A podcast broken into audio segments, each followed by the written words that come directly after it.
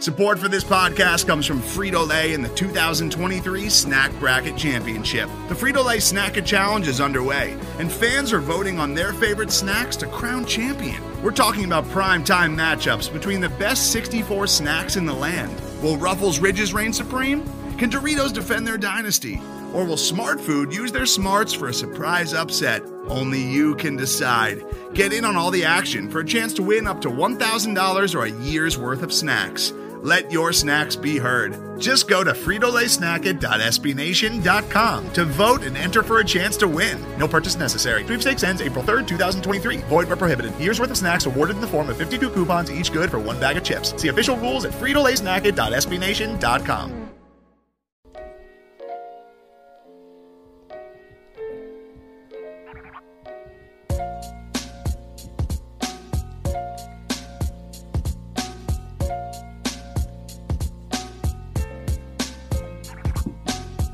Warm up's not really, but when I woke up this morning, I was feeling pretty dangerous.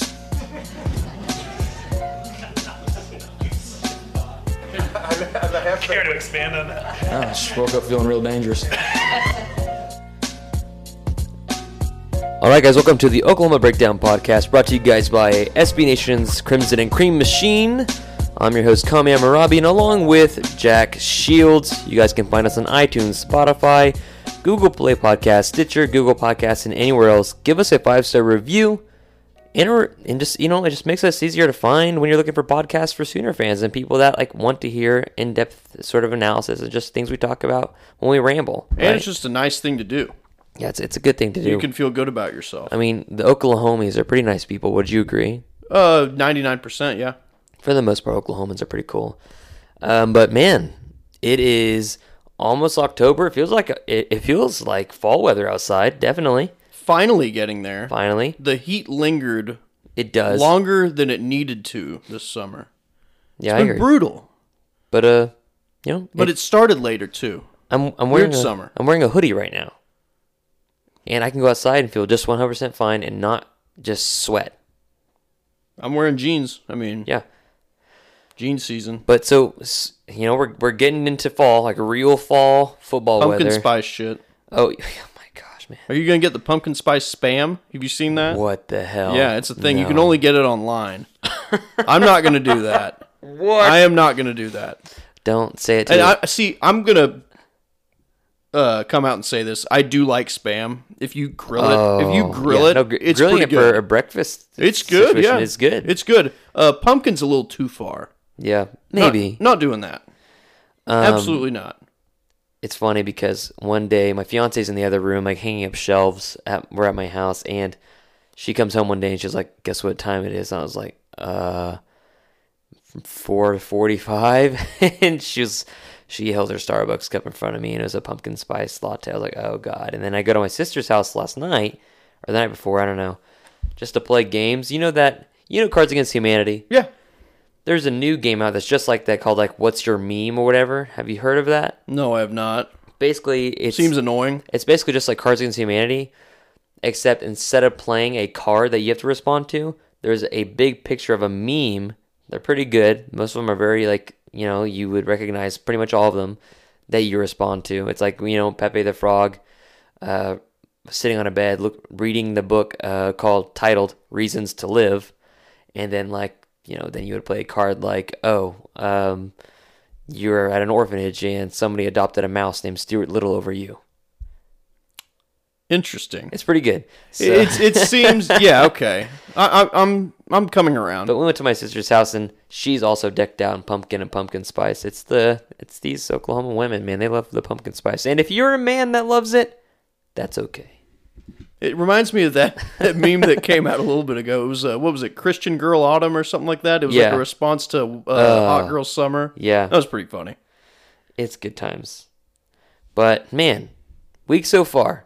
It's it's Tuesday night. This thing's gonna be released Wednesday. It's a good week for game week. It, it feels like it was weird wa- going this past Saturday not having a game that I thought was important. It was like okay, let's watch the OSU Texas game, right? In which we saw little brother A and M, little brother Aggie, Oklahoma A and M, Oklahoma State. Saw them just shoot themselves in the foot several times. Should have won that game. like other than yeah, they looked kind of good. Other than you know, obviously the mistakes they had, but I mean they they clearly have a ton of firepower offensively. I mean they're going to be dangerous. Spencer Sanders but- looks like Mr. Tumnus from the Lion Witch in the Wardrobe. Don't at me. he does. I put I put the side by side. Gundy had his share of brain farts as he typically does in big games. Gundy tucks his he Gundy tucks his joggers like his his jacket into his underwear like on the sideline. That guy is a grade A buffoon, but has somehow made OSU relevant See, the national yeah, it, it's Oklahoma State alumni. They're so frustrated with him at times, and I'm just like, guys, you have never been this relevant for this long Yeah. in the history of your program, and it's not even close. Just write it out. Just come to terms with the fact that your coach is a bit of a rube, but you're successful. You're not going to beat OU very often, but you're at least going to win nine, ten games. People are going to fill the stadium or come close to filling the stadium. They don't really yeah, fill the stadium. they don't feel that stadium. Yeah, they it's don't. not that, it's not even that big. What was it, 60,000? Yeah, and it's backed up to Gallagher Iba Arena, so it's like there's like the nothing. There's nothing there. Yeah. But you know, it is what it is. Like they don't even fill it for Bedlam. Oklahoma fans buy those tickets. Yeah, I mean, and they have like way too much premium seating and they charge way too much for the tickets. Like their tickets are more expensive than OU's, Right. which is absurd because the product isn't as good. That's true. But How's your week been going though? it's been good. I worked a lot over the weekend, like 6 a.m. to mm-hmm. 6 p.m. shifts. But like, so I had to watch uh, like ESPN Plus on my computer and stuff like that, and I pay for ESPN Plus and it didn't work. So What do you mean you, it didn't work? just didn't work. Streaming didn't work. The internet was fine, Okay, but the streaming didn't work. It just it just like said, "Hey, can't play it." can't play in this area, Yeah. buddy. I don't know. That's interesting. Upsetting for sure. I'd be upset because I was you know just sitting at my desk. And You, you paid for that service. Exactly. It's cheap though, yeah, it's five bucks. But whatever. I'm not gonna vent. But my my big moment this week was uh, upgrading my phone to the new iOS, and that we were we were playing with right before we got on the podcast. Seems cool. I don't know if I would use that feature where you slide your Yeah. finger. So I feel like I'm just gonna old man hunt and peck for the rest of my life. if you are an Android listener, you're gonna think this is hilarious. My very first smartphone was an Android, and they've had the whole swipe technology, texting, whatever, since the beginning. And uh, so one of the one of the new updates on the iOS is that you can swipe to text now, and that's really. I mean, th- there's dark mode, but my phone already had a black background anyway, so like I that that part isn't new, and it looks different. It looks sleeker and stuff like that, but. I'm sure I, I need to look at the spec specs on it just to see what else is different. But that's my big thing that so far. But bigger things in Oklahoma football this week, right? Yeah. I mean, talking about getting some guys back, talking about guys transferring, talking about people getting drunk. Uh, just just a Kickers. bunch. I like my kicker to party. dude. That's awesome, right? I mean, I don't. I mean, you you like a little bit of piss and vinegar at the position. It's true. It- had a little bit of like, that. do you? It reminds me of the replacements. You remember that movie with Keanu Reeves? Oh yeah, dude. They had He's the guy. wiry. He, he's wiry. It's, is it wiry? No, wiry. I that's I love that movie. Very he's, from, quotable. he's from Scotland, and Callum, Wales. Callum Sutherland is Wales. from uh, Sutherland is from Scotland. Scotland, He was born oh, in right, Scotland right. and then moved To here Texas. like a few years into his life, but not he wasn't even there as long as like Tom Wort was in England. But it's in the blood. It's in the blood. yeah, But let's talk about it. So bye week news kind of like leaked out early that Trejan Bridges was being tried at safety slash nickel.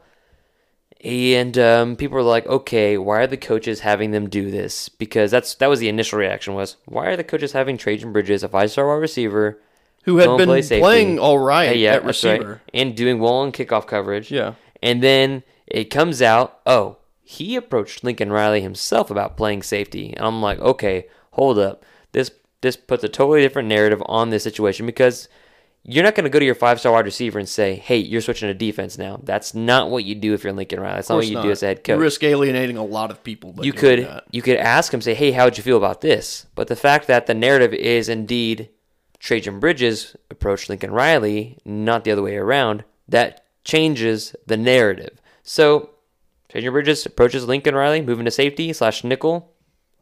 What's that say about the DB situation, and what do you think about the entire thing? Well, first of all, obviously we've been talking about this a long time. Quality depth of that that position is as low as any other position on the team, probably by a lot. Mm-hmm. Like not even very close. But at the same time, there are parts of it that do make sense. He's lengthy. He's like six Mm-hmm. He's athletic. He's physical. He's aggressive. You saw that on kickoff coverage. Yeah, He's someone who, if you gave him time to develop, he would probably be a very natural safety in Alex Grinch's defense. He mm-hmm. sort of checks off all of Grinch's boxes. yeah, At the same time, that's a position with a very big learning curve. definitely. So expecting him to contribute right away is asking a bit too much. yeah, that's, that's fair. So, I mean, and he's getting snaps at receiver, not too many in the first half, but he's he's making some appearances in the first half. And next year, you're losing CeeDee Lamb, so he's going to get a lot more snaps on the outside. So, he's a year away from being a major contributor at wide receiver. At the same time, his ceiling is really high at safety if he were to make that move. I don't. Do you think he's this is going to stick? I kind of don't think it will, but What if I told you Lincoln Riley is never playing checkers and he's of the Sam Presti variety that when people are zigging, he has already zagged like five times. And that Lincoln Riley's playing 3D chess not only on the football field but with the minds of other people in the conference and that yeah, I'm sure there there are rumors of Trejan Bridges playing safety. And let's say he's the first wide receiver to trot out on the field along with your CeeDee Lamb and along with a Grant Calcaterra um and uh at the Red River shootout. this is kind of like what we talked about with Haselwood. Yeah. How Would that just surprise going to you at all? unleash the beast. Would that at the surprise perfect you? Time. Not necessarily. It wouldn't surprise me at all. I'm not. Sa- well, he's not like throwing out a distraction here. I mean, Right. it, this w- this really was Bridges' idea, Yeah. but I'm sure I'm sure they announced it as it was Trejan Bridges' idea. Here's my deal. okay. He could play this year 100% full go as a good wide receiver in this system. He'd be great. He'd be fine. Uh, as we as we saw in the spring game, you know, as we've seen flashes of him during the actual regular season games when when he's gotten in the games. At the same time, if he took because I mean it's only three games in the season, he could still technically redshirt. And Lincoln Riley had something to say about redshirting today, which we'll talk about later. But he could seemingly redshirt for the rest of the year. Although, albeit his dad probably wouldn't be too happy, but his dad Jack is supportive of it because of this, the way he's been on Twitter and the things he's liking, etc., responding. You redshirt him, train him, and let him work in the defensive, uh, in the defensive war room. You get him redshirted, and then get him in the system to be a safety over the winter, spring, and fall. You can't tell me he's not a prime candidate to be a very good player Oh, of course. next year. And they called his coach over at Hebron in Texas and said um, he played safety for them at several spots last year, and he's he's a five star wide receiver. But what we need to know is that he's a five star talent, a dynamic, explosive athlete that Oklahoma has not had at safety for quite some time. It was supposed to be Robert Barnes, but it's not. And then he broke his leg. Yeah. So, and Steven Parker, reliable, mm-hmm. not an explosive athlete, not dynamic in that fashion. When, who's the last explosive, dynamic safety prospect Oklahoma's had? I think Reggie Smith. yeah, and he should have been a corner though. Yeah, yeah, exactly. they kept dicking him around. They wouldn't let him stay in one position, and it sort of hurt his learning curve, and he never became that dominant force. So, t- is Tony Jefferson?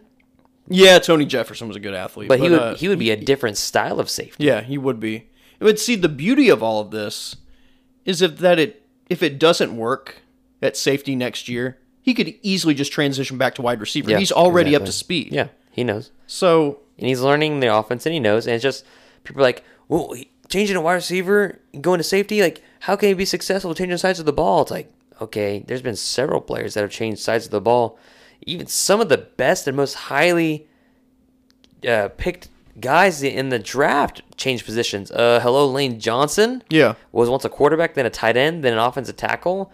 Andre Woolfolk, who played wide receiver like every year until his senior, played cornerback, got drafted in the first round by the Tennessee Titans. Lendy Holmes is another Lendy one. Holmes is another one. Um, oh, Jammal Brown. Uh huh. Yeah. He played D line and he goes and plays. He was a big recruit as a defensive lineman. yeah, and then he goes and plays offensive line. Is was a mainstay with the Saints for the longest time and big, really important guys. Just like there have been lots of guys that have switched positions that have done just fine. And if he's that caliber of athlete that people say he is, I wouldn't be worried about it regardless. But I think what this says about the situation of Trejan Bridges going up to Lincoln Riley is he recognizes, yo, the team is struggling in this specific area. I'm going to sacrifice what I have at going on at the wide receiver position because I know I can be better than they can be. What's that make? How, how does that make you feel? Well, how does it make Pat Fields and TTY feel? So, like, I, I read a or story. the backups. So I read the story not that, today I mean, by the OU Daily. I can't remember. I, if I remember who, I can't remember who the they had some. is. Those two had some good quotes in a number of articles. I mean, Yeah. they seem supportive of the whole thing. So the, whoever put out the OU Daily today, I'm sorry, I'm forgetting your name, but they had some good quotes on on Delarrin Turner Yell and some Pat Fields, and they're like, "Hey, what about Trejan Trejan Bridges?" And you know, Delarrin Turner Yell was really shocked to see him in the DB war room. He's like, "Whoa, what?" And then Patrick Fields has some great things to say about him about about Trejan Bridges' mental toughness. So like, you know, Hey, those two have had to take pretty much every rep at safety. They Yeah. they'd like to be spelled a little bit, probably. And Alex Grinch, when he says, "Yo, I'm not pleased with the safeties," people are like, "Okay, Alex, you're not pleased with anything." And then we're three weeks he into the wasn't season. lying about the safeties. Three weeks into the season, he says, "I'm not pleased about the safeties." You're like, "Okay, he's not kidding. He really isn't pleased. you know, he really isn't pleased about the safeties." Um, and you just gotta. I really appreciate Trejan Bridges for willing to step up and it's not a it's not a me situation, it's a team situation. And you got to love that as a coach, a fan, a player, uh, a, a teammate. You have to love everything about that. Absolutely. Kenneth Mann supposedly supposed to be cleared for this week. Whether or not he comes back this week, I don't know because we haven't seen him on the sidelines in shorts and, and pads or whatever. He has been he's been absent, but this week they said he's cleared to go, and he's not getting that starting job back. No, he's not. He not from not Ronnie getting that. Perkins. But in this defense, really like st- the difference between starting and doing spot duty is like 15 snaps. Exactly. Yeah. As much as Grinch rotates those Yeah. guys. especially the defensive line where he has he has the ability to right in the defensive backfield uh, he doesn't necessarily have that luxury but you look at the defensive line dude just shuffle in a crap ton of play you can do different combinations now you can go on a 4-3 and feel 100% comfortable with ronnie perkins kenneth mann somewhere jalen redmond somewhere laron so like it's it's it's nice to say that you know Yeah, and I mean, he's going back most likely to a situation where he's going to be playing situationally. Yeah. In certain certain situ I'm not being very articulate here, but anyway, um that's sort of how it was in 2017 for him, and he was effective when he came in. That's right. Last year, he was more of a full time starter, and he kind of underwhelmed a little bit. And that was, now he's going back to That was the narrative. yeah, of course. We're like, yeah, in spot duty in certain places, he's a he's a lightning spark. That guy, he can really do some damage in spot duty. But as a full time starter, he's not going to be effective, especially if he's running seventy snaps a game.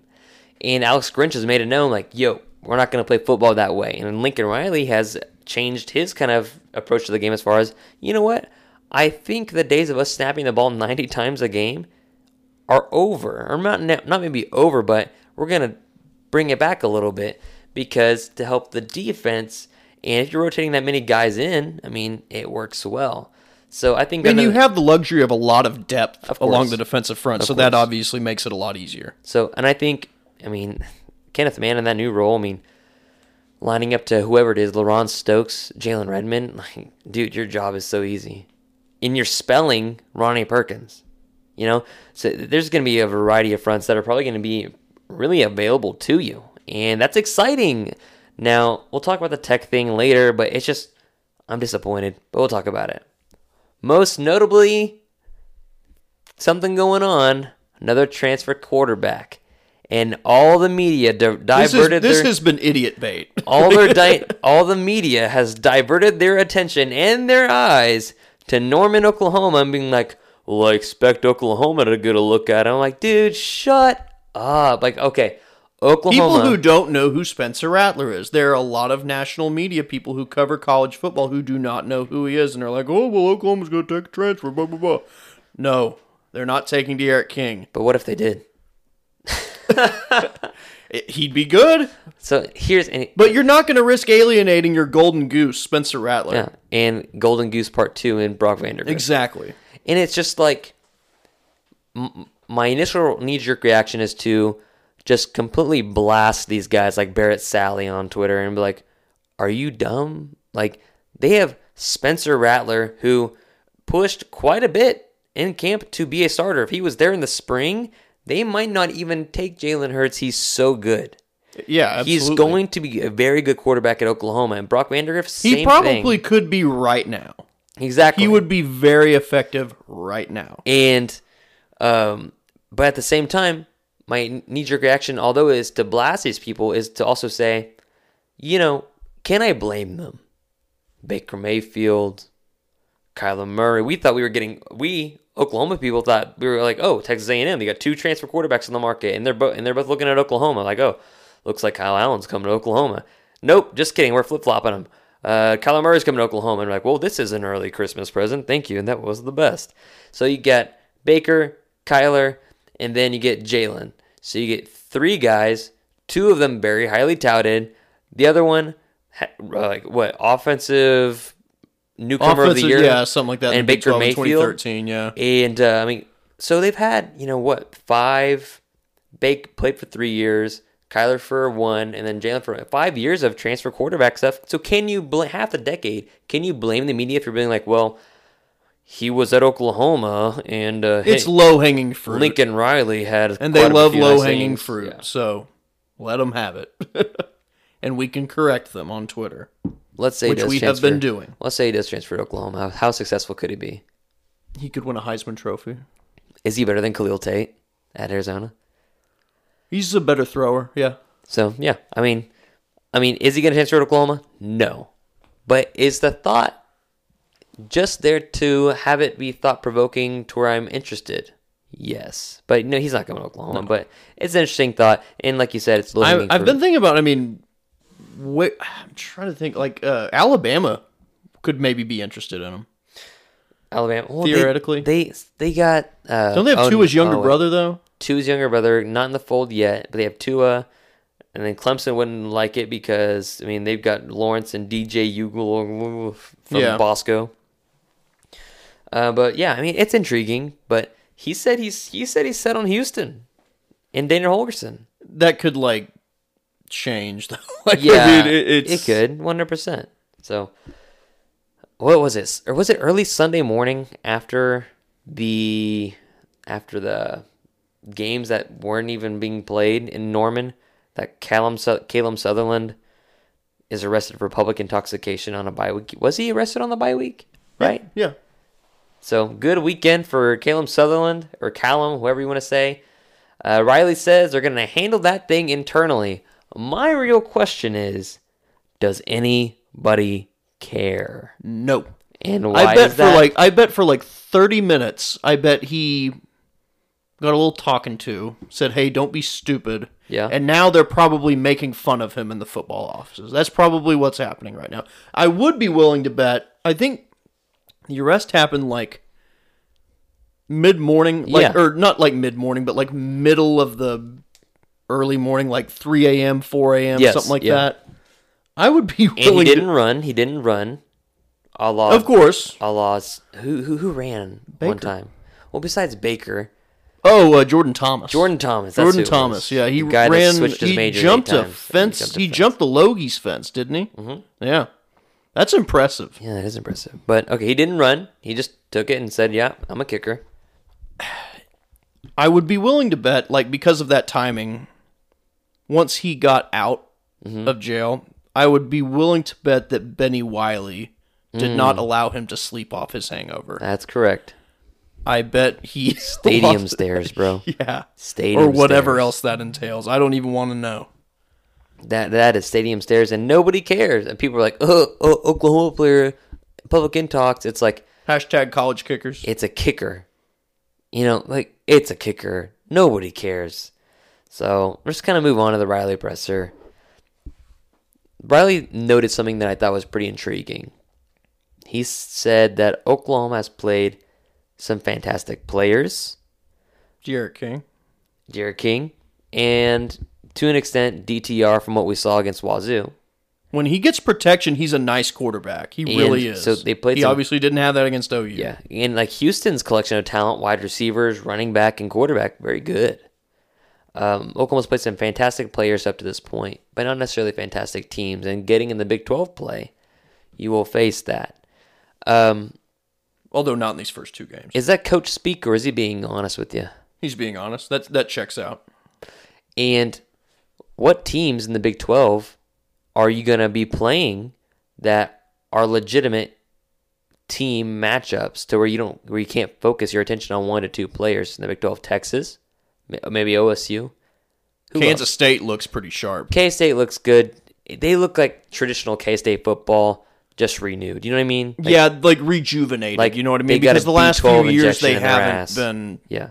It's like you go to the doctor and got a B12 injection in your butt, and that's K State again. So K State reborn out of the ashes of just K State football. They look good. Disciplined, athletic, execution. These are the words you used to say. I still think Iowa State's going to be pretty good. hey, they beat Louisiana Monroe. They scored 70 on them. They had like a forty point discrepancy there. TCU Florida State had a one point discrepancy. TCU's quarterback ULM. discussion is not good. It's not good. No, I feel bad for Jalen Reagor. Should have been a Sooner, but at the same time, if he was was Hollywood Brown would not be a Sooner. So there's that trade off. It's one of the more intriguing questions in OU Which, recent OU. which would you rather have, Jalen Reagor or Marquise Brown? See, you'd get three years of Reagor. yeah, definitely. Yeah. So I don't know.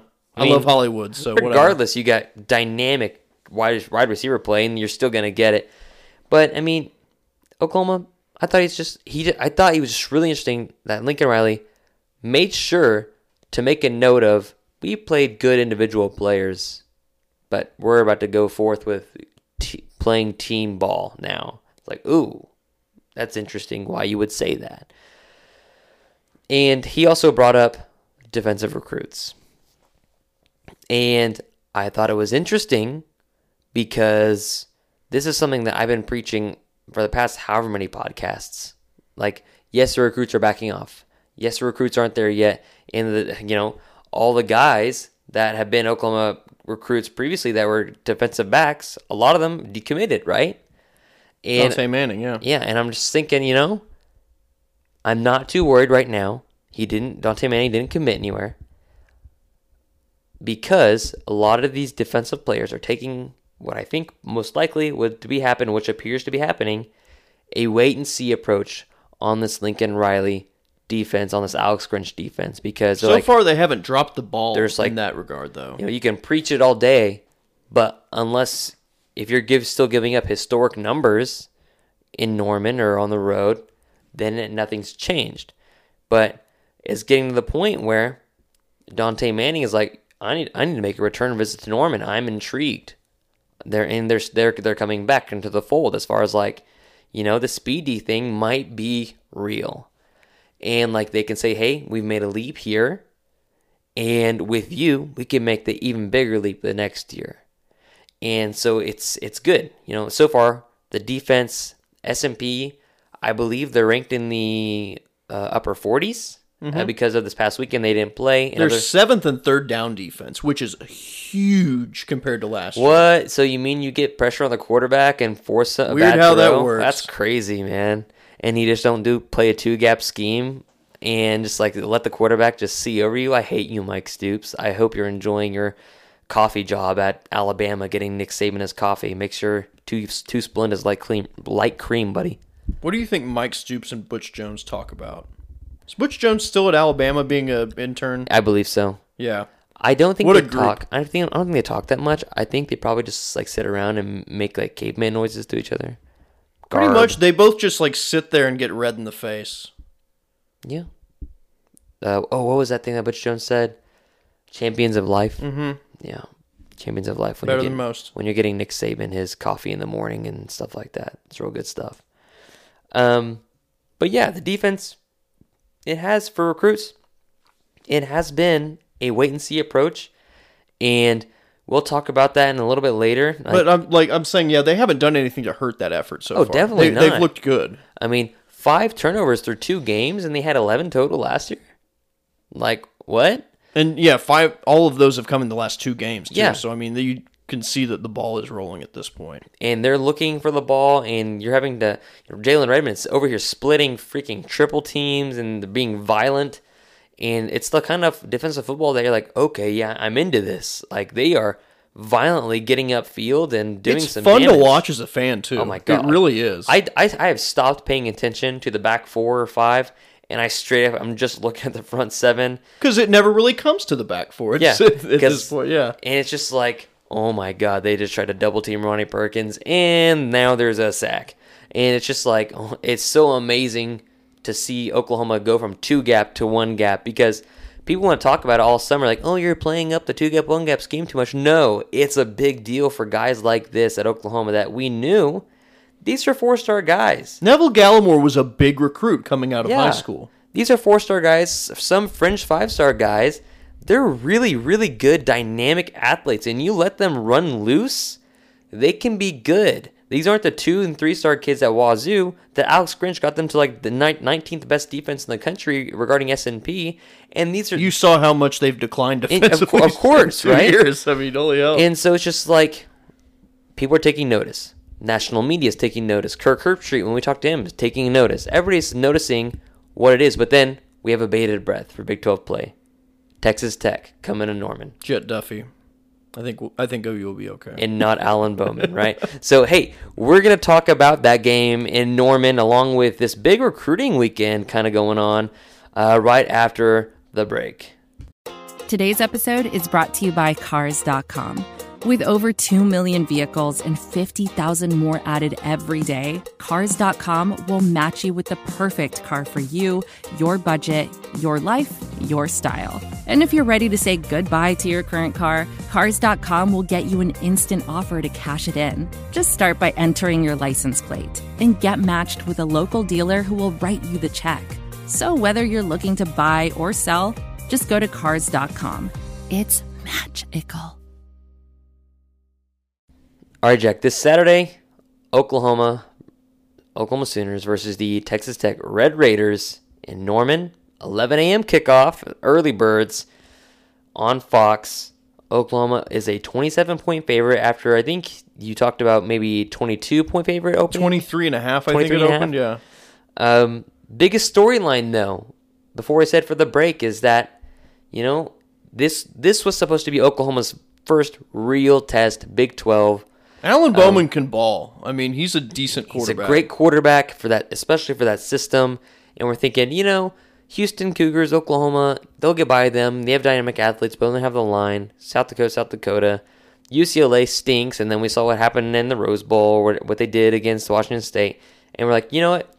Texas Tech, not a bad team. They could probably make a bowl game. Their offense is always really, really well tuned, but their defense is always garbage. So Oklahoma usually ends up winning that game if they can't, if they don't turn the ball over. Their defense has been pretty okay. It's been okay. up to this point. It's been okay. I Holding mean, Arizona to 28 points when your offense isn't doing anything. Yeah. Eh, that, that- that's not bad. Arizona's also bad. Not offensively though. They're bad. They're a bad team, but I mean they have Khalil Tate. That's true. They can score on people. They're a shitty team. They held. UTEP to three. Texas Tech, Yeah.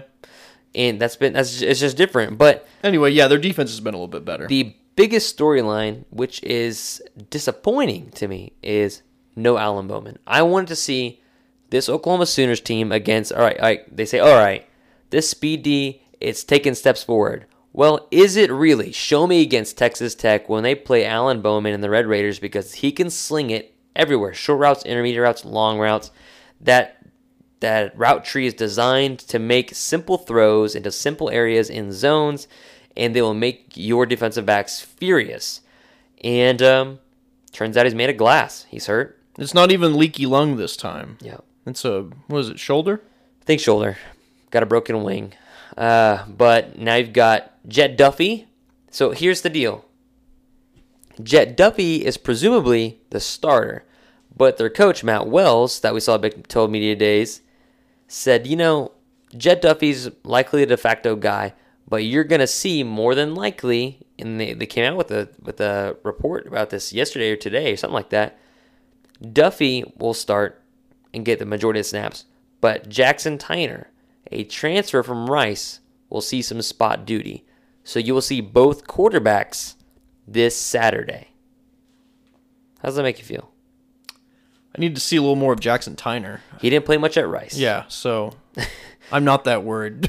Jett Duffey's going to be the guy that runs your read options and kind of scrambles, whereas Jackson Tyner is going to be your guy that's going to actually just sling the ball. Is basically what I've gathered from watching video. so you're gonna know what you're gonna get when you have siege quarterback out on the field, essentially. It's true, but has that stopped Oklahoma? Has that stopped uh, opposing offenses through this defense in the past? No, Because remember, not. remember last year's Tech game, Oklahoma got down early because Kyler threw two horrible interceptions in Lubbock. but they did become one dimensional in the second half when Jett Duffey came in, and the defense kind of did well. They got three and outs and stuff like that. Well, they they got three and outs for like the first three possessions. Yeah. Because like it was one like okay. then they know, started throwing deep and becoming a little more dynamic, And so they weren't as predictable. And then Duffey then started just throwing bombs in Oklahoma and just like throwing lame ducks in the over the middle of the defense. Would have been intercepted if they turned around. Yes, that's correct. But you know, you know, time time is a uh, hindsight's twenty twenty. But Jett Duffey, after his first three drives, because he was bad, and Oklahoma made them look foolish, like oh, Oklahoma's got this game in the bag, and they still remained competitive throughout the rest of the game. And um, I really, you know, I'm just I'm bummed out. I expect Oklahoma to win this game. Do I know? If, do I think they'll cover the spread? I don't know yet. I, I don't think they will. I think part of that is because you see so much rotation late in the game. I could see a backdoor cover happening Yeah. here. I wouldn't put money on it. I mean, could I see Oklahoma 52-27 and just making it even? I could see that easily. But could also see Oklahoma 52-35. I could see that or easily too. I mean, it, it, Texas Tech, their offense is designed to score points. Duh, any offense is, but their design, their offense is designed to be wide open to score easy points. So I'm just I'm disappointed that we're not going to get to see the real deal Alan Bowman, Texas Tech, to see what the Oklahoma defense, especially, you know, Kenneth Murray, um, whether it's going to be Ryan Jones or DaShaun White controlling the airwaves over the middle of the defense, along with Buki and along with Tre Brown, Jaden Davis. Um, and you're not going to see really Delarrin Turner Yell, and you're not going to see Pat Fields be tested as much as they would if an Alan Bowman would. Now, at the same time, do we really want to see Delarrin Turner Yell and Patrick Fields tested? No, not right now It's now. to be better for my stress levels this way. Yeah. I'll say that. But you know, those are things Because that, Tech would probably give OU a bit of a game, at least for two Oh, or three yeah. quarters, if they had Bowman. it's just it's just things that they keep you up at night. And, and um, Alex Grinch mentioned that he's got to coach better. He's got to coach those guys better. He said they're doing all right. They're not doing that great, but he's got to coach them better so they can be better. So I do like that. The staff is not shy on saying, "Hey, we just you know they got to be better." Like Mike Stoops, remember I remember him saying, "Oh, they got to be better. They got to be better in those spots." And Alex Grinch is, and this staff is saying, no, we have to coach them better so they can understand better. And I like that attitude uh, because it's it's a leadership from the top down. They all understand what's going on. So, but the real question here is, will the Texas Tech folks in Lubbock ever let the Mayfield stuff go? They no. had, they had Pat. They have to cling to stuff like that. they had Patrick Mahomes, who I think is actually better than Baker Mayfield. yeah, absolutely. I would take Pat. Uh, this is gonna be blasphemy. I'm It's sorry. true. but I would take Pat Mahomes over Baker Mayfield Yeah, in the pros and in college. yeah. You put Pat Mahomes if you, I, I, without hesitation, yeah. if you flip flop them, and Baker Mayfield has a great career at Tech, and Pat Mahomes has a great year, a great career at OU. Pat Mahomes still win, still wins that Heisman. Baker Mayfield does he get drafted as highly? No. Well, maybe, but probably not. He probably gets drafted in the middle rounds, but they see probably the same success. I would think. But unless- Baker gets a shot, I would say. I would see he would get a shot too, but and it's he would he would I this is a weird thing to say, but I feel like Baker Mayfield, the way he was with improvising and stuff like that, he might have led Texas Tech to a better record than what Yeah. Mahomes did. No, Because but- Mahomes had a five and seven season in there somewhere. Yeah. I don't know if that happens under Baker Mayfield. It's intriguing. It, it's a about. it's a weird dynamic. and just I just having flashbacks to that Baker versus Mahomes duel, just back and forth, back and See, forth. at the back and forth. time, it was so embarrassing. It And seemed then- like a microcosm of Big Twelve football and stuff like that, and it was. now we can go look but at now we can look back and say, "Hey, that Holy was Mahomes shit. against Baker it. Those Mayfield." are two of the best quarterbacks of call. Those are two of the best college football quarterbacks of all time. and Baker had so many weapons at his disposal that are currently in the NFL in that game. You know, Dede Westbrook, uh, Joe Mm-hmm. Mixon, Mark Andrews. It was fireworks. it's just interesting. They didn't even have Samaje that night. He was still hurt. Yep. It's you know it's intriguing, and you'll I'll never forget that Joe Mixon one-handed catch on fourth That was down. insane. One-handed catch on fourth down. He heads and he housed it. Didn't even break stride. My goodness, it's the gloves, man. Have you seen those gloves? Oh God, yeah. It's stupid, but yeah, I don't think the Tech fans will ever let the Baker stuff go. It doesn't help that they're classless assholes. And but I, f- I feel like I feel like some of the fan base will let it go, but every time somebody says, "Oh yeah, well you know, you got to give Cliff Kingsbury credit for Baker Mayfield," that pisses me off. It's the same people who say, you know, try to credit someone for uh, Kyler Murray. I mean, he had okay. Baker had four years with Lincoln Riley. He had a semester with Kingsbury. yes, How on God's green earth do you take the credit away from Lincoln Riley? for well, uh, he uh, it is so stupid. Cliff Kingsbury allowed him to walk on, so he gets the credit. Yeah, that's what I think about that. That's a Mike Gundy thing. Just Yep. fart into the microphone. Calling Um, people jackasses. that person was a jackass who called into the teleconference. he fell for satire, essentially. Oh, that's good stuff. I love it. How do you feel about? Because you, you you talked about these. You talked about the Tech fans, and I've been around several fans in the Big Twelve. You know, going to their stadiums and hosting them in Norman, and by far, even being around the Texas fans in the Big Twelve title game in the in in, in Dallas in the Red River Shootout, the Texas Tech fans are by far the worst fans I've ever been around. I would say that every other fan base in this conference is generally fine. The ones that are left over, uh, uh, well, West Virginia, they can be pretty wild. They're they can be obnoxious, but I generally like them and I respect them. But, as like, fans, when I don't respect Texas Tech when they fans. tailgate, when those West Virginia fans tailgate, they are so nice and they are so inviting. give you moonshine and shit like that. yeah. They're so nice and so inviting. They can be, you know, there's some crazies obviously within that fan base, and they can be pretty obnoxious. Yeah. But generally, they're I mean, they burn couches, you know. yeah. But Texas Tech fans, I, I have zero respect for them whatsoever. Like, I mean, I was just and See, even is- like Texas and Oklahoma State, like generally people outside the Big Twelve thinks they think those fan bases are kind of classy, essentially, because like when they're not facing someone like OU, they're usually pretty tame, yeah, essentially. But I feel like the Big Twelve lost its worst fan bases. They lost Missouri. Yeah. Missouri fans are assholes. They lost Colorado. When Colorado's good, they're Ugh, really they're the bad. Worst. They're the worst. Yeah, Then A and M, A and M fans, they're not they're, mean. They're, they're a cult. They're hospitable. They're a cult. but they are a cult and they're delusional. Oh man, it's so bad. Th- but yeah, seriously, they are hospitable though. Have you been to Kyle Field? They're nice people. I Haven't been there. It's cool. It's cool. And I saw I saw a post on Texags though that They're they not were- a rabid fan base. I saw I'll a that. post on Texags. Did, They're I'm, just I'm sure you saw the post on Texags maybe that they're the quote the the subject was how does Oklahoma do it? We out recruit them every year. every year. Get out of here. They- and then one of- and people were just like they develop their talent better. Their play calling's better. And then somebody said I think Lincoln Riley's actually still Larry Coker. He's just got a lot of talent around him. Oh, good grief. And I was like, yep, that's Texags. But I thought it was really funny. They're like, how does Lincoln Riley do it? We have this schlub, Jimbo Fisher, for. I love messing with the Aggies. But Aggie fans, man, the last time they were in Norman, Baker Mayfield was real excited. It, it, was, it, was, it was a homecoming game for them coming into Norman, and Baker would get to greet them.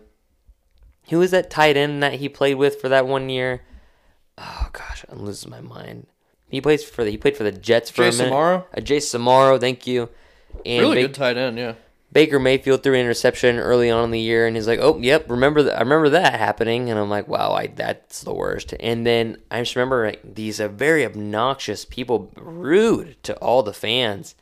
And um, I turned around and I was like, "Are these drunk OU fans?" And I turned around and there's the Tech fans, and they were just saying the worst. Like they were, they just were. It was it was shocking to me. It was shocking. I never heard fans from an opposing fan base because you know I would I would like to think Oklahoma fans for the most part pretty hospitable, pretty nice. And so like if we're just like you know They're at the very least not disrespectful. Yeah. Texas Tech fans are blatantly disrespectful. and I just I don't get it. Um, but how do you feel about their tortilla tossing at the games? I feel like they're wasting tortillas. I love tortillas. Are you a flour or corn tortilla man? Flour. I like corn tortillas. Corn tortillas are better. I I would say like for street tacos, mm-hmm. but just uh, for multi-purpose, I would say flour. Like if you're at, you know, a Tex-Mex place in Oklahoma, Yeah. Ted's or something like that, flour's the way to go. Have you been to uh oh what's that taco place down in Norman? It's uh their motto is damn good tacos or something like that. Oh, Torchy's. Torchy's. Yeah, I love Torchy's. Corn tortilla every single time. Really, I do Yes. flour every time there. It's I get so the good, man. the uh, trailer park uh, hillbilly style. Yeah, if, That's Tor- the way if to Torchy's go. wants to pay us for this plug, you know that's that's fine too, right? I You know? wouldn't hate it. I mean, they could pay us in tacos. I don't know. Yeah, in tacos, avocado, you know, eh, guacamole. No avocado for me. I'm Whoa. allergic, but Whoa, oh, okay. Well, Yeah. that's okay then. That's not like deathly allergic, but it's like irritation. we we Not are learning deal. things about each other on the podcast about avocados. But yeah, yeah, I I mean I get it. The whole tortilla thing. It's West Texas. It makes sense. It's tradition. But at the same time, we're like, come on, the tortillas are fine. The Throwing batteries, the nine volt, eight volt batteries. Come on. Why? they're bad people. B- Why? Like, what's the point? In the in the stadium managers, they're like, okay, that's fine. Oh, let me check your uh, fanny pack. You get, oh, you They have to keep their helmets on on the sideline. That's outrageous to me. But whatever. Um, I've never been to a game there, and I don't plan on doing that. I'm intrigued to go, but there's no Mike Leach there anymore, so I'm less intrigued than I used to be. By the way, if you haven't read "Swing Your Sword" by Mike Leach, it's one hell of a read. Are we going to have him on the podcast sometime? Man, let's do it. We need to reach. Yeah, I shoot an email to their SID at Washington State. Yeah, he, he the last time I talked to him, he was on his way back from the office, and it was one hell of a talk. We had talked about conspiracy theories. And you're a you know you're a history teacher, so you Oh, can yeah. ask him all sorts of questions. I questions. did, yeah. It was great. He, the man loves him some Geronimo and uh, other Native American um, defense tactics. Loves it a lot. It's outstanding. Yeah, it's great. But let's talk about keys to the game. What are some specific things that you think will get Oklahoma, let's say, over this proverbial hump against Texas Tech? Turnovers and getting pressure. Think it's that simple? Those are, yeah, I think kind of, yeah. Is there any offensive key, or do you think they just keep rolling? Keep rolling. I mean, they're going up against a defense that hasn't been a pushover this year. Yeah, they've been more But physical. oh, the Oklahoma offense is the Oklahoma offense. The offensive line, they've had a little more time to gel. They've had this bye week. yep. Marquis Hayes has been able to heal a little bit more. He looked pretty good against UCLA though. He did look good. So- he did look good. I'm not too concerned about that, but uh yeah, I mean, I just don't see anyone until maybe the only defense on Oklahoma's schedule that I could really see slowing them down is Texas. Honestly. Maybe maybe Iowa State, Maybe TCU. maybe TCU, but TCU just got lit up by Garrett or uh, Shane Buechele. I almost said Garrett Buechele, his brother. Played You- baseball at OU, oh, but uh, well, you know that's the best quarterback in the state of Texas right now. that's probably Pocket true. passer, pocket passer. No, Pocket he, he's he's not better than Ehlinger, but uh, no, he's the best. He is the best passer in the state. I'll say Yeah. that. His best arm. Yeah, I, I think that I think that's true. I think he's the best pocket passer in the state of Texas right now. I think that's correct. Uh, because Ehlinger and D'Eriq King and um, whoever the heck they have at TCU right now, they have like three guys are trying out. Alex Delton. Uh, you know, these guys aren't. They're not. Did not he play at all against SMU Delton? Has he played I don't much? think so. I don't think he hasn't played that much at all. Well, that makes sense because he's not good. Who's the quarterback down at Baylor? Is it Brewer? Oh, Brewer, yeah, he's good. he's hel- He's really good. He's really But good. is he a pocket passer? He's got some. Yeah, he, I mean he can be. Yeah, I mean he's he's a guy who can scramble around, obviously, but he can obviously operate within the pocket as Yeah, well. but I, I agree to your I, ag- I agree to your keys to the game. I mean, I don't playing- think this is going to be very complicated. it's it's not a complicated game plan. I think I think it's as simple as it is. As far as a make sure you're getting pressure, which I think because Texas Tech they still play with their their with their splits a little wide because of you know how much you're going to pass the ball, and that's gonna I think Oklahoma's gonna just run downhill on them as much as they can. Now, are you gonna see Boston coverage? yeah. Um, are you gonna see Oklahoma mistakes? Definitely. But are you to see Oklahoma also create negative plays and possible turnovers off these negative plays? Oh yeah, I, I think you are 100%.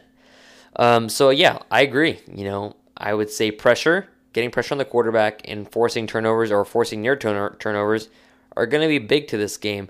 Offense, I do think they might have a little bit a difficult time because UCLA's defense was bad.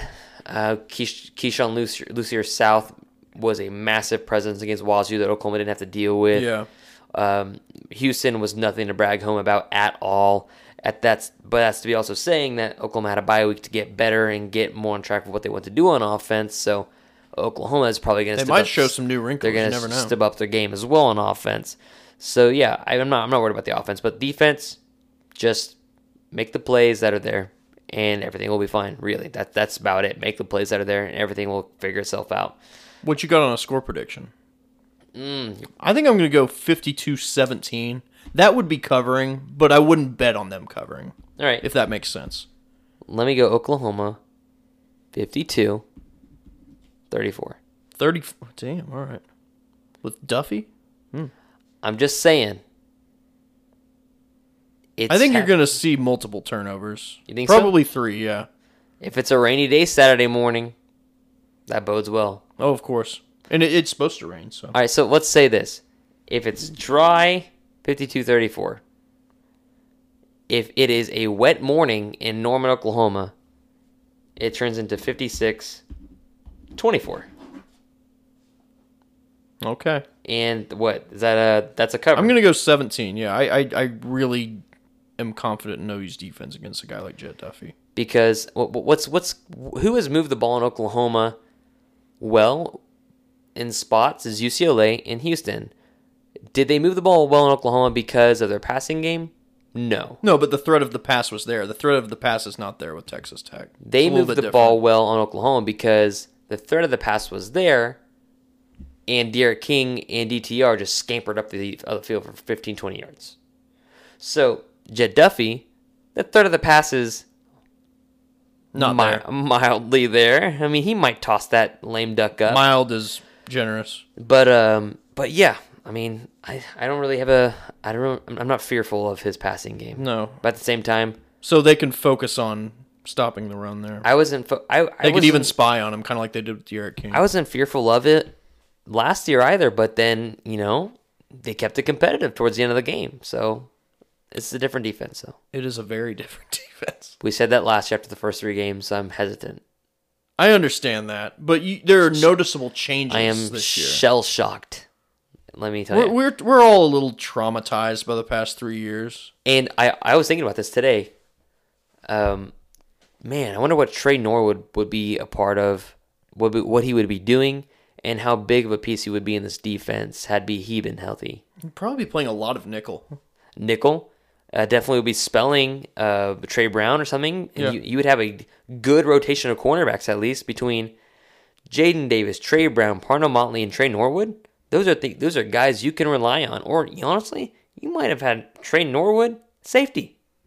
That see the what? Yeah, he played safety against Texas. That's correct. He played safety a lot at the end of the year. and he gained year. a bit of weight in the offseason, so he could have helped maybe a little bit more with the run. I mean, I'm not that confident in that regard, just because he was so he was built like a twig. But uh, Yeah, and th- those are things I just think about my my random daily commute. But uh, let's talk about recruiting at this OU Tech game because there are guys that are coming to Norman.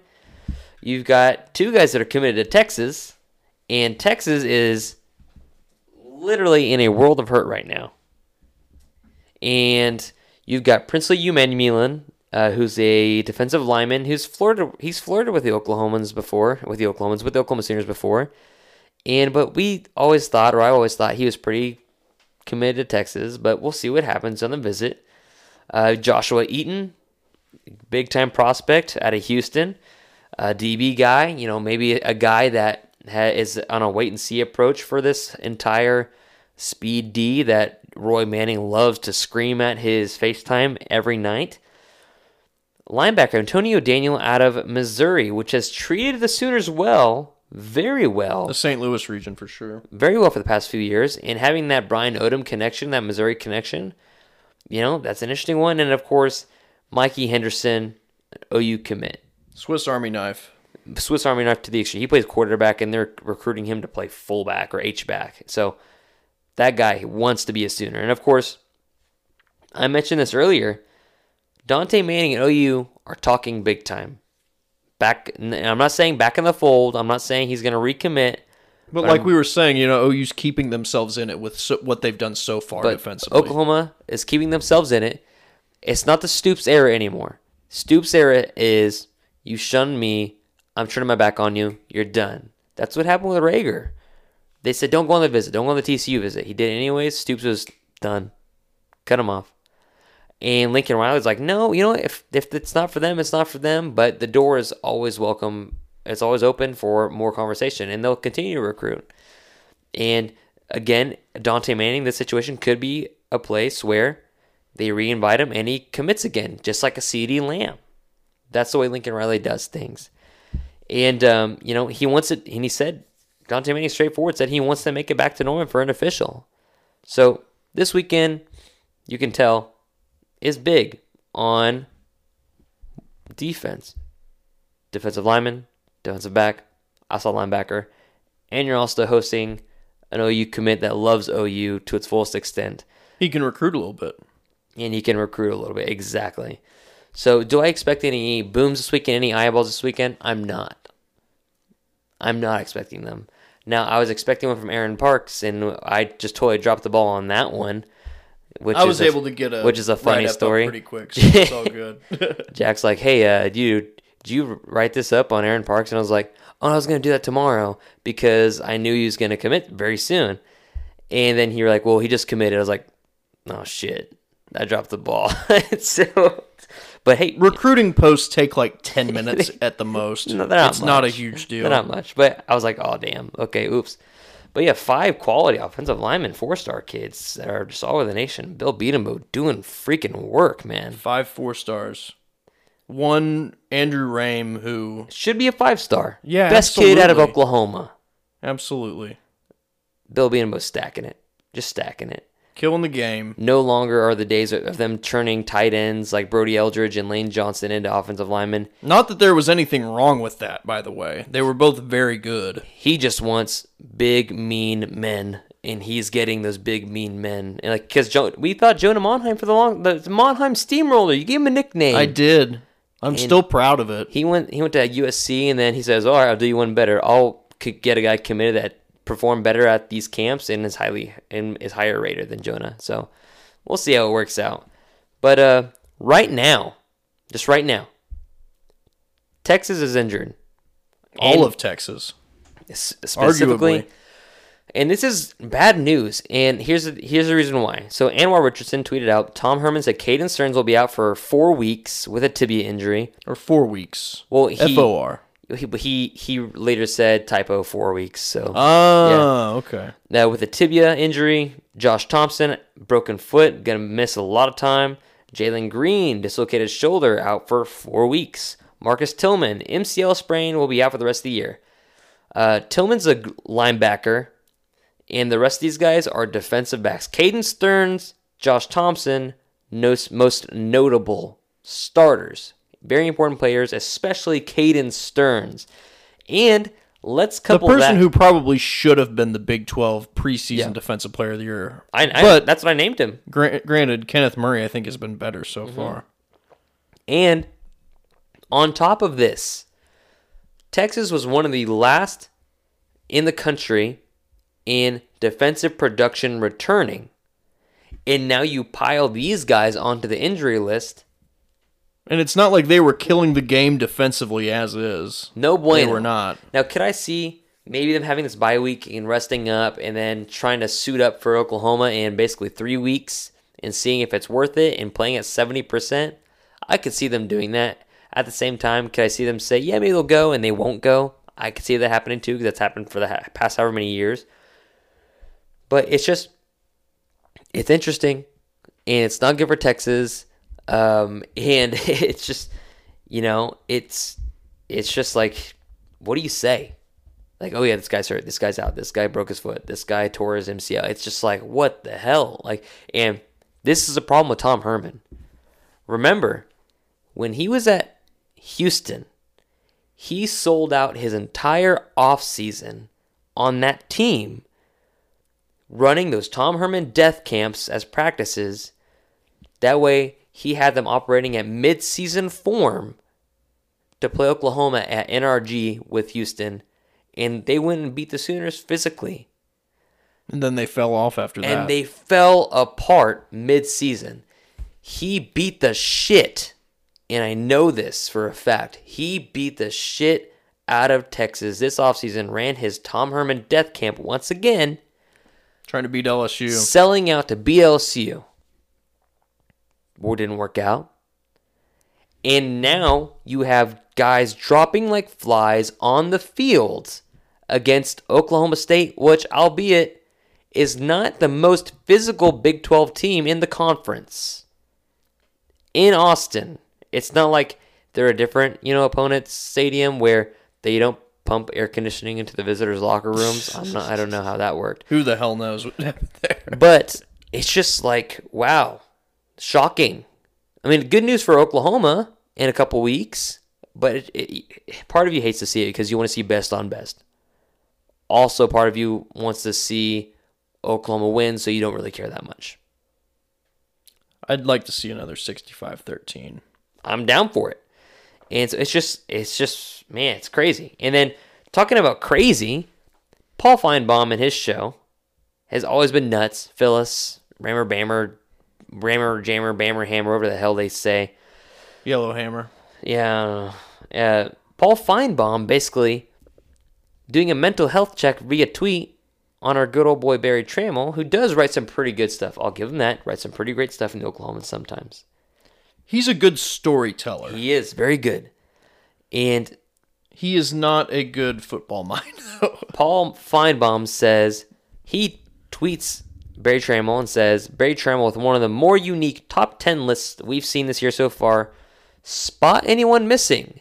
And then he has a quote from Berry that says, I base my rankings on what teams have done this year, not last year. Well, let's read them off 1 through 10. Number 1, Auburn. Number 2, LSU. Number 3, the California Bears. They have looked kind of good, but that's that's still absurd. Number four, Clemson. Number five, Georgia. Number six, Wisconsin. Number seven, Florida, who has looked garbage, by the way. Number eight is Iowa, which is just like the most Iowa thing ever. Number nine, USC, who's already lost a game. And number 10, K State, who has played nobody but Mississippi State, right? But they look good doing it. Like I understand what he's trying to do here, but Get- even get even by that logic, how would you have Clemson ahead of Georgia and Wisconsin? It's Berry, dude. There's no Alabama here. There's no OU here. Like he's, I, I don't understand why he's trying to die on this hill. I guess maybe it's for attention or something. like Attention, that. clicks. Who, who knows? But like, uh, yeah, I, I'm I'm trying to pay it no mind, but I can't because it's everywhere. Like, I just don't.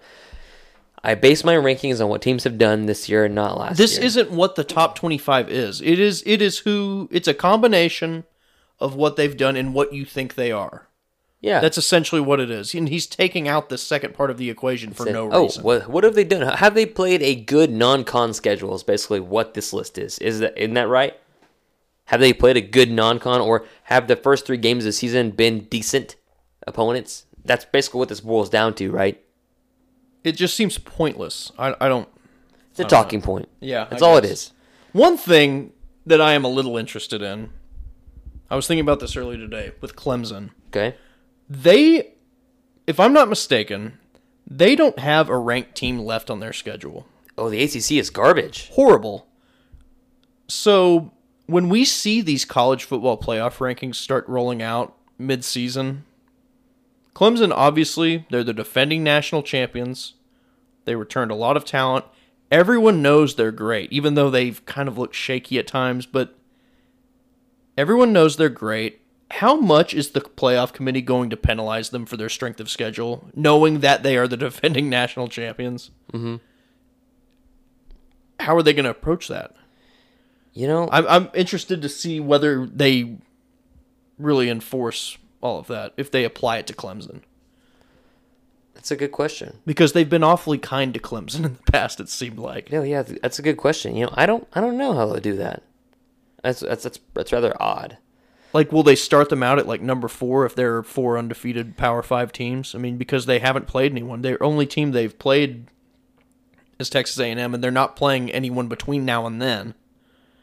So You know, I honestly, it doesn't really matter because it'll all work itself out in the end and they're going to go with the four teams that make the most sense. They're not going to pick the four most deserving. They're not going to pick the four best. They're going to pick the four that makes sense. Right? that's how they really do it. This whole four best team things is more of just a marketing slogan than anything else. I mean, you know, Clemson's gonna get in regardless. yeah of course. They're not going to lose to anyone. Um, yeah, they're not gonna lose anyone, and I think that's, I don't know. It's just, it's a foregone. it's just a thing that popped into my head i don't know how are they going to apply it to clemson Right. They're they're not. They're not. Previous titles, you know. Um, UCLA versus Wazoo. Did you actually tune into the end of that game? No, I didn't. I I, I had to wake up at 5 a.m. on Sunday morning for work. So I fell asleep like in the second quarter of that game. Then I woke up and saw all these tweet notifications on my phone. And the reaction to that was not unlike my reaction to waking up to seeing the Paul George trade news. it was that shocking based on what I had seen up to that point. I mean, and like, yeah, we talked about this earlier. When DTR gets time in the pocket, he's pretty effective and he has some really good weapons to work with as well. Yeah. He's got some good skill position players there. Yeah. When Joshua Kelley's a good running back. When they roll the He's got some really good receivers. and give him time to throw and let him be his athlete and find just guys wide open down the seam, yeah, it works great. I mean, if their offensive line can click, maybe they could hit six wins. I don't know. But I mean, I just They I was play in the watching. Pac-12 South, which sucks. I went over to one of my buddy's house. Uh, he uh, he's his ad is at Thundermob four hundred five. He writes for Hoops Habit and stuff like that. You know, he's he's a good dude. He's trying. He's getting credentialed to go cover OKC stuff. You know, and um, we um, we were watching the game at his house, and uh, we were watching the o- OSU game at his house, the OSU Texas game, eating brisket. It was fantastic, by the way. And uh, he, I went home, and later that night, he's like, "Hold up!" He texted me, said, "Hold up, are you watching this?" And I was like, "What are you talking about? Or are you watching this?" He said, "Are you watching this UCLA game right now?" I was like, "No, I turned it off. It was 49-17. No, I'm not watching that." He's like, change the damn channel right now. and then I was like, okay. And, and it, it was 38, 38, 49. And they like, somebody turned the ball over, or somehow UCLA got the ball back, threw a bomb downfield, and they're immediately inside Wazoo's five yard line. And that's when the fun started. Oh my gosh, it was so fun to watch. And then I kept on thinking of Mike Leach and his his rants while he was at Texas Tech in the locker room, and I was thinking, oh my God, he is going to literally sacrifice a goat and a player in the locker room after the game. That's d- disbelief. You're winning forty nine to seventeen. You break Gardner Minshew's Like record. late in the third. yeah. Like, Like, in the fans, were like, nobody in that stadium was thinking UCLA can come a back. A lot of people pulled the whole OU leave at halftime, go to O'Connell's routine. And boy, man, but it showed that it showed what DTR was capable of, and it showed you what he's capable of if he had a good system. So you know, DTR, Dorian Thompson Robinson. I heard a, I hear is a pretty good quarterback guru in Norman. I'm just, I'm not saying anything, but I'm saying something. Every So, quarterback rumor circles back to Norman. Of course we just have to live with this. there's a quarterback whisperer there. I don't know. we just have to live I don't with know it his- and roll our eyes and just let it. Pass. I don't know his Don't name, Give it any attention. but I hear that he's really good. The quarterback whisperer in Norman. Um, something that's been pissing me off a lot. SEC isn't that great. Besides their top teams, we know this. We've been saying Bama, Georgia, LSU. They're not very good after that. We've been saying this for a long time. What makes me upset is Kirk Herbstreit, I believe, was on the call for OSU Texas, and they're like, "Yo, could be a real another real big fun Big Twelve game, high scoring." It wasn't. Um, LSU, one of the bell cows of the SEC, puts up 66 points. They give up 38 points to Vanderbilt, and nobody bats a freaking eye. OU would have been crucified for that score. Nobody bats an eye. Like, if you want to talk about proverbial like Big 12 score bullshit, that's exactly what it is. 66 to 38 to like the worst team in your conference. Of course. Now, granted, a lot of those came in the second half, but Oklahoma wouldn't get the benefit of the They doubt wouldn't on that like at all. Like, oh, look what they did against Kansas last year. They were still like, dude, dude, get that crap out of here. It makes me angry that nobody's acknowledging this. Some people have, but nobody in the national media that's going to make it relevant has latched onto this and saying, They're just like, "Uh, wow, LSU plays offense now. yeah. Instead of, oh wow, the 38 points they gave up to freaking Vanderbilt. Vanderbilt. This is not Kentucky, who's been recently pretty okay. This is not either Mississippi schools, which one of them sucks. This is not even like George Florida, whose offense has been bad, regardless of who their quarterback is. Not even Tennessee. Well, they might be better than Tennessee. This Tennessee's is horrible. Vanderbilt, who has not been good for a very long time. They have been at the bottom of the barrel of the SEC year after year after year, and they scored 38 points against LSU, and everybody's like, "Yeah, that's fine." Well, if the score is 66 to 40, maybe somebody says something, but those two little points matter so much. I'm angry. I'm fit to be tied. Yeah, I'm not. I'm not thrilled about it. Like how how how can you how how can you as ESPN the spin zone of the SEC ESPN SEC how can you not say oh you know like that's a lot of points they give up for an SEC school. SEC defense just means more. I don't think I've heard a word from the national media on it. fuckers. That's how I feel about it. it's just it's unreal to me. But you know I'm gonna move on because I'm really angry and we'll talk about Jonathan Perkins who means a lot to the Oklahoma program. He is transferred today. With all the rotation that you've seen in the defense, the fact that he hasn't made an appearance yet tells you something. Yeah. I mean, so many rotations of linebackers. And I think I, I think I remember seeing him on the field once or twice. he wasn't in the game log. So, So the- maybe he the- didn't make so a the- tackle or anything. Well, no. So that means that the he didn't make the participation log. The sports Oh. information department, every one of them, they assign someone to watch the players. They give you binoculars. Mm-hmm. I did it at Georgia Tech a little bit. It's not as easy as you would think. You basically have a roster in front of you. You have the binoculars, and you cross people off. Essentially. I don't think I've ever missed anyone, but I could s- easily see it happening. I I And basically, that's how. he's number twenty nine, right? yeah, I, I remember seeing him on the field. you did. Yeah, see, the logger missed it then because he is not registered as entering the game because Okay. OU keeps that log on. Go to Soonersports.com. Interesting. Look up stats. Go to the HTML one. There's a tab for participation. Ooh, interesting. Yeah, and he is We're not on learning there. things here. That's He interesting. did, he did. Yeah, he was not logged as entering the game in any of those three, and that's how they keep track of like uh, red shirts and stuff like that. It's basically the sports information department inputs that data. They have it in like a file, Uh-huh. and they send that to compliance, and then compliance sends that to the NCAA. Yep. That's essentially how that works. Perkins entered the game definitely South Dakota, but I don't know about the other games. Yeah, because yeah, someone on Facebook was telling me this, and I was just like, oh, whatever, it's fucking Facebook comment. Yeah. but like, uh, yeah, apparently, I mean, s I've I've heard multiple people say that they saw him, I mean, but and, but yeah, and there's yeah, there's a chance that the logger didn't Yeah. catch it, but But here's what it boils down to. Here's what it boils down to.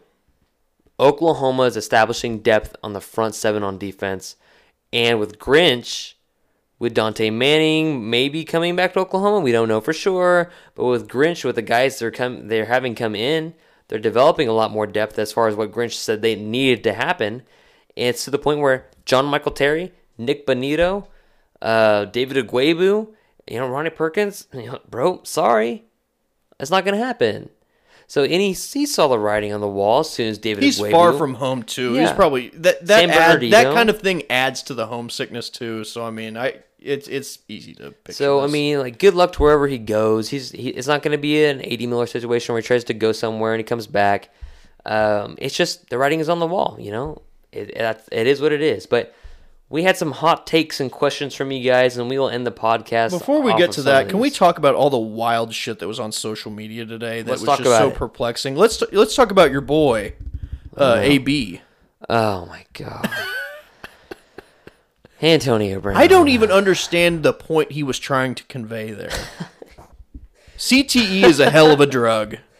This man, I knew, I knew, I had. I We're had- not even talking about the Bob Kraft thing here. We're talking about Billy Madison. I had I knew Antonio Brown was going down a weird path two years ago, and I was thinking, you know, as long as he just plays for the the black and gold, it'll be okay.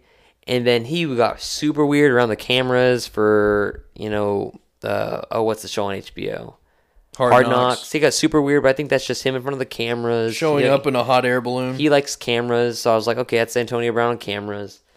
And then he goes to the Patriots. I'm like, okay, they'll make they'll make it work because it's the Patriots. They have a status. They let it clearly known. And then all of a sudden, these new allegations come forth, and they're like, Patriots like we don't want anything to do with it. No, no, no, no, no, no, no. And then he says, all right, I'm done with the NFL. And he Snapchat. He did it via Snapchat. You could tell it was a poor job. Snapchat edited his head on top of Billy Madison's head in the class. in a classroom. it, it, it, and the caption didn't. It, there was no connection to the image with the caption. I, yeah, there was no Billy Madison quote. he he is off his rocker. the man just He's like, a Landry Jones's future receiver with the Dallas Renegades. What do you think? it just like makes me sad because like because I think of Ricky Williams, but Ricky Williams just had the drug thing, and I saw the Ricky Williams um, you know documentary. Ricky Williams had mental health issues. He too, did. Yeah. And in honestly, Antonio Brown might have him too. But Ricky Williams, like he he did some soul searching and used lots of weed, as he said in his documentary, and he came back and played well. He did. He finished his career quite nicely, and he's doing well in life right now. Yeah. And then, um, but oh, man, Antonio, I'm I'm concerned. At the same point, I wish the Steelers organization would just burn down to the ground, like the the offensive side, anyways. Like, man, it's so bad. It was painful to watch that game. This oh oh, oh against your Niners.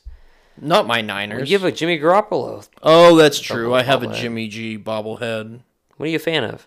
I'm a Chiefs fan. Oh, oh, that's even better. I Pat Mahomes. Yeah, fan, too. exactly. But uh, no, not a Niners fan. I just went to a game last year. But I mean, like they lost against the Niners, who was the most fraudulent three and zero team in Pittsburgh's zero and three, but they traded the first round draft pick. So Who is the most fraudulent hot start NFL team you can think of? Probably the Bears in like 06 or whatever. Mm. The we are who they thought they were team Mm-hmm. that Dennis Green called them out. one hundred percent. Yeah. They weren't actually any good. Rex Grossman was their quarterback. Yeah, Rex, good old Rex. They had a good defense. They had Tommie Harris. I mean, Yep. But then uh, also on Twitter, this is from Bunky Perkins. He's an SB Nation guy. Ole Miss guy. He lives in Tulsa, though. He posts this thing on Twitter. Hashtag text from my brother. His brother texts him So Marcus Dupree came to class and gave some unhinged speech yesterday. Apparently, he was a motivational speaker at like an elementary school or something like that. Says he asked the class if anyone knew who Ric Flair was and had them raise their hand. Then he had half the class say Ric Flair and the other half say woo, woo. then, then he closed it by telling the kids not to drink beer until they're 18. now, in fairness, when Marcus Dupree was at OU in 1982, I'm pretty sure the legal age for beer in the state of Oklahoma was 18. And I think Okay. it was 21 for liquor. You know what so maybe he of, was though? confused. That reminds me That's just very boy. funny, just envisioning what like the principal and the teachers thought when he said, "Hey, wait until you're 18 to drink beer." Saying this to children. It reminds me of I think it's really boy. funny. It's good advice. Yeah, oh, yeah, yeah, yeah. It's good. Teaching them about Ric Flair and saying, "Hey, don't drink until you're 18." All of that both of those things seem like okay. But Yeah. things that are maybe frowned upon Yeah. by like I mean, elementary schools. When's It- last it's time, funny to me. When's I the don't last know. time you saw the Water Boy? The Water Boy. Ooh. Adam Sandler. That's one of his. That's one of his movies that hasn't been terrible yet. I mean, like the most recent movies kind of been garbage, but it's Yeah. before he to. He's had a lot of money grabs Mm-hmm. lately in the last like 15, 20 years. But like, uh, oh, I mean, I probably saw it on TV like five years ago or something like that. And he goes to L. He goes to LT's camp, Lawrence Taylor's camp. oh, yeah. and then like he rambles on and on. Don't smoke crack. And and then Then LT got arrested for crack like a month yeah, later. like he's talking to the kids, and the kids all look confused because Bobby Boucher's rambling on in his Cajun accent, and and LT's like, which brings me to my next kid, my next point, kids, don't smoke crack, and that's what that made me think of. We're not. Kind of makes me think of that too. I'm not saying by any means is he on crack. No, Marcus Dupree's got his shit together. He's got his stuff together, but it just reminded me of it. But It yeah, just cracks me up that he So told them to wait till 18. so funny. But uh, you, you ready for some of these hot takes? Yeah, like we asked for questions on Twitter and people just responded by s- making statements instead of asking Well, I, questions. I asked for hot takes and some. Oh, okay. Well, that makes more sense. Yeah. That, that's on me for not paying attention. So Zane Leslie, who I actually know personally, at Zane underscore V4. I didn't know if this is a hot take or not. He said Baker Mayfield will be an All Pro QB. Is that a hot take? When? Maybe this. Let's say this season. Not with that offensive line, he's not going to be. Man, those tackles are garbage. So bad. So bad. Did you see Rex Ryan's bullshit take? That He's overrated. That was so Rex Ryan, weird. you're from Oklahoma, and I am so disappointed in you. We shun you to Texas. No, worse, Kansas. They're flat. Yeah. Kansas is worse than Texas. And just like the the the Ryan brothers, I'm just like I'm so disappointed. And like who I can't remember who it was that was like looked at that segment and was like, "This man is off his damn rocker." No, Baker Mayfield's not overrated. His offensive line sucks. You put two bookends on that offensive line that are worth a damn, or just and average. the play calling is booty as just, well. just just average average bookends on the offensive line in the in the play calling that Freddie Kitchens has taken. you have a from. line that can't protect, but you're calling for long routes that take a lot of time to develop. What do you expect them to It's do? It's not going to work. so I mean, Baker has to run for his life. I expect them to roll the pocket a lot more, and then but Freddie Kitchens has said, "Hey, I got to be better." At the same time, as their tackles have to be better. Uh, but I think this year being They an all, need to get Trent Williams. I think they're. I think I think Baker Mayfield this year being an All Pro QB, I think it's a really spicy take. But next year, if they do get a tackle, maybe a right tackle or left tackle, They need to do something in the draft, but um, I would say it's not out of the realm of possibility. This one by the Pirate Pied Piper at Duncan Rowan 13. He DM'd me this one, said Neville Gallimore could turn himself into a second to third round pick if he keeps this level play up. I completely agree. I, I think it's a fair take. I can't wait to watch him at the combine. As Oh, fast as he can run, Complete and freak. he's down a little bit of weight. Do you, could you see him playing more of a defensive end role in the NFL though, at his size? I man, because yes, I could. I could see him play a defensive end. And he could be effective at it too. Yeah. Um, I don't He's quick enough. He wouldn't be a nose tackle. No, no, he's not big enough. No, he's like 290 right now, right? Yeah. Yeah, yeah, not big enough. and but I could see him 100% being a defensive end. If hey, hear me out. If um, Du'Vonta Lampkin can make somewhat of a career in the NFL, if Stacy McGee can make somewhat of a decent career, He was in the league for. Is he still in the league? I don't no, know he's, he's- he's not. but No, he was in the league for a minute. he was in the league With for the Raiders. probably six, seven years. Yeah, I mean, He had a good career. That's your. You've got your pension. You, I mean, like, yeah, you, I think it's four years to get your NFL Yeah, pension. yeah. So yeah, I mean, he's he did quite well for himself. And if those guys can make it, Neville Gallimore 100% can. Now, it's that second and third round pick. If he plays like this in Big 12 play, if he is basically indestructo man and is living in the backfield still, I buy that. I buy that. I'm on board. You're looking for a disruptive guy that can run and quick and be athletic as all get out. That's what he is. And then this one's a question. It's my favorite question I've received probably ever in a long time. This is my type of question. from Crimson and Keefe. And then in these brackets, Louis joke right there. in, in, in brackets they had dad um, from at oak oak stephen ray i thought it was oak state even ray but it's oak stephen ray they say who'd win mike ditka or a hurricane named mike ditka I feel like there are layers to this. um, sheer strength. I'm going with Hurricane. Mike Ditka. Okay As far as resiliency, I don't know. Mike Ditka's pretty tough. I feel like he could ride out a hurricane. Where's he hmm. from? He's he's from the Midwest, obviously, like Rust Belt. where specifically Yeah. Ooh, that's a good question. I'm doing some googling right now, and you can probably hear my keyboard typing in He's the background. he's not from the Gulf Coast or anything like that, obviously. Mike Ditka. Although he did spend some time in New Orleans. how did I? How coach. did I know that's where he was from? Steeltown, Yeah. Aliquippa, Pennsylvania, Ah, the quip. which is Not hurricane country, obviously. which is really interesting uh, because I'm okay. I'm gonna expose myself on the pod, not okay, Not, like, to is- me. This is awkward. Yeah. But whatever. You ever watch a show called Friday Night Tykes? I'm aware of it, but no, I've not watched it. I have a. I like to watch a show. I've said it. It's out there. It, it's not necessarily for the kid competition. I want to see how dramatic grown ass men get over little league football games. And Aliquippa It's was pretty pathetic. but Aliquippa yeah. was one of the teams. The, the Quips. They bleed football up there. Oh, they the do. way, They the do. Rust Belt. Especially those towns where all the fa- Milltowns. factories have closed Yeah. and stuff like that. All they've got's football.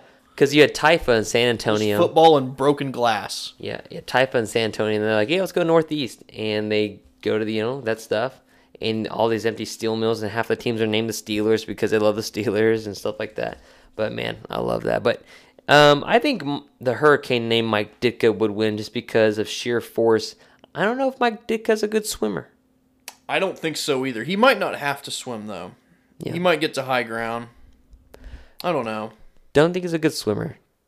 I, I don't yeah, I don't envision him being a great swimmer. But um, man, we're at an hour and a half, and uh, that's all I got. You know, you got anything else? I think I'm good. What are your plans for the weekend? Football. Oh yeah, I'm going to show at Tower on Thursday too. You ever been to the Tower? never been. What is it? It's the most historic venue in Oklahoma City for music. It's on 23rd, Apparently, I lost myself. Uptown 23rd. You ever hang out on 23rd? Go to those bars? Not really. I go there quite a bit. Maybe I should But- experiment. Yeah, yeah. Tower's awesome though. It's a really good like mid-sized venue. Oklahoma City's blowing up with mid-sized venues now. We got Tower, got Criterion, got uh, Jones Assembly. A lot of good acts are finally coming to Oklahoma City now. When previously they would all be up in Tulsa at Cain's or Brady, so we Sure. don't have to travel to Tulsa for concerts anymore.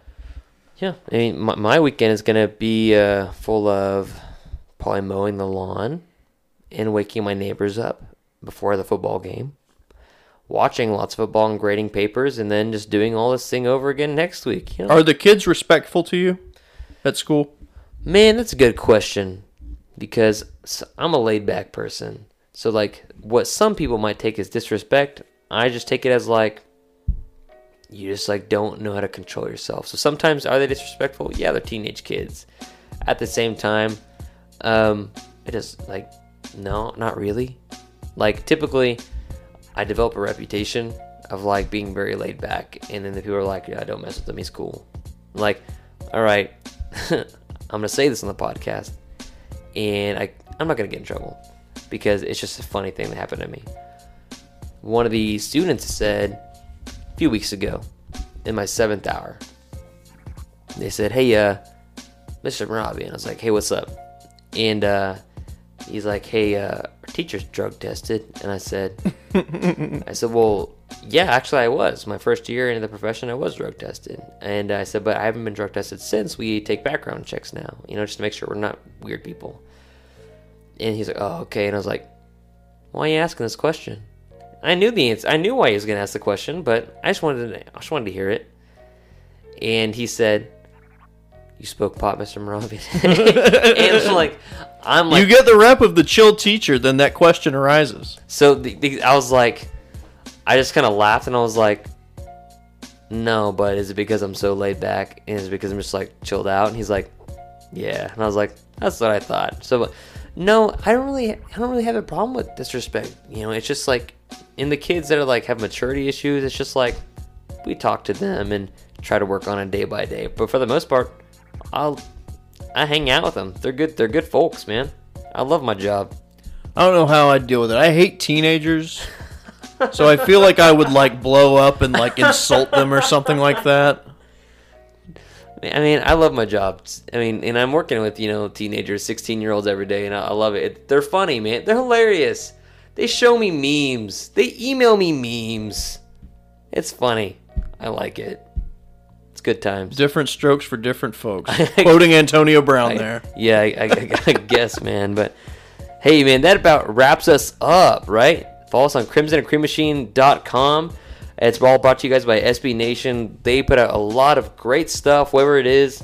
Um, when I'm not dropping the ball in commitment posts, you can find Jack on Twitter at CC Machine or his personal handle at J Larry Shields. I'm Kamiar Marabian at K Marabian. I can't speak at K Marabian CCM. Also follow Alan Kenny at Blatant Homerism. He drops odds every week with his brother, and it's some pretty good stuff. They goofed in the first week, but they got a little bit more on track in the second week when their podcast. So we're on iTunes, Spotify, Stitcher, Google Play. Give us a five star rating and review. We really appreciate it, and we'll check you guys later.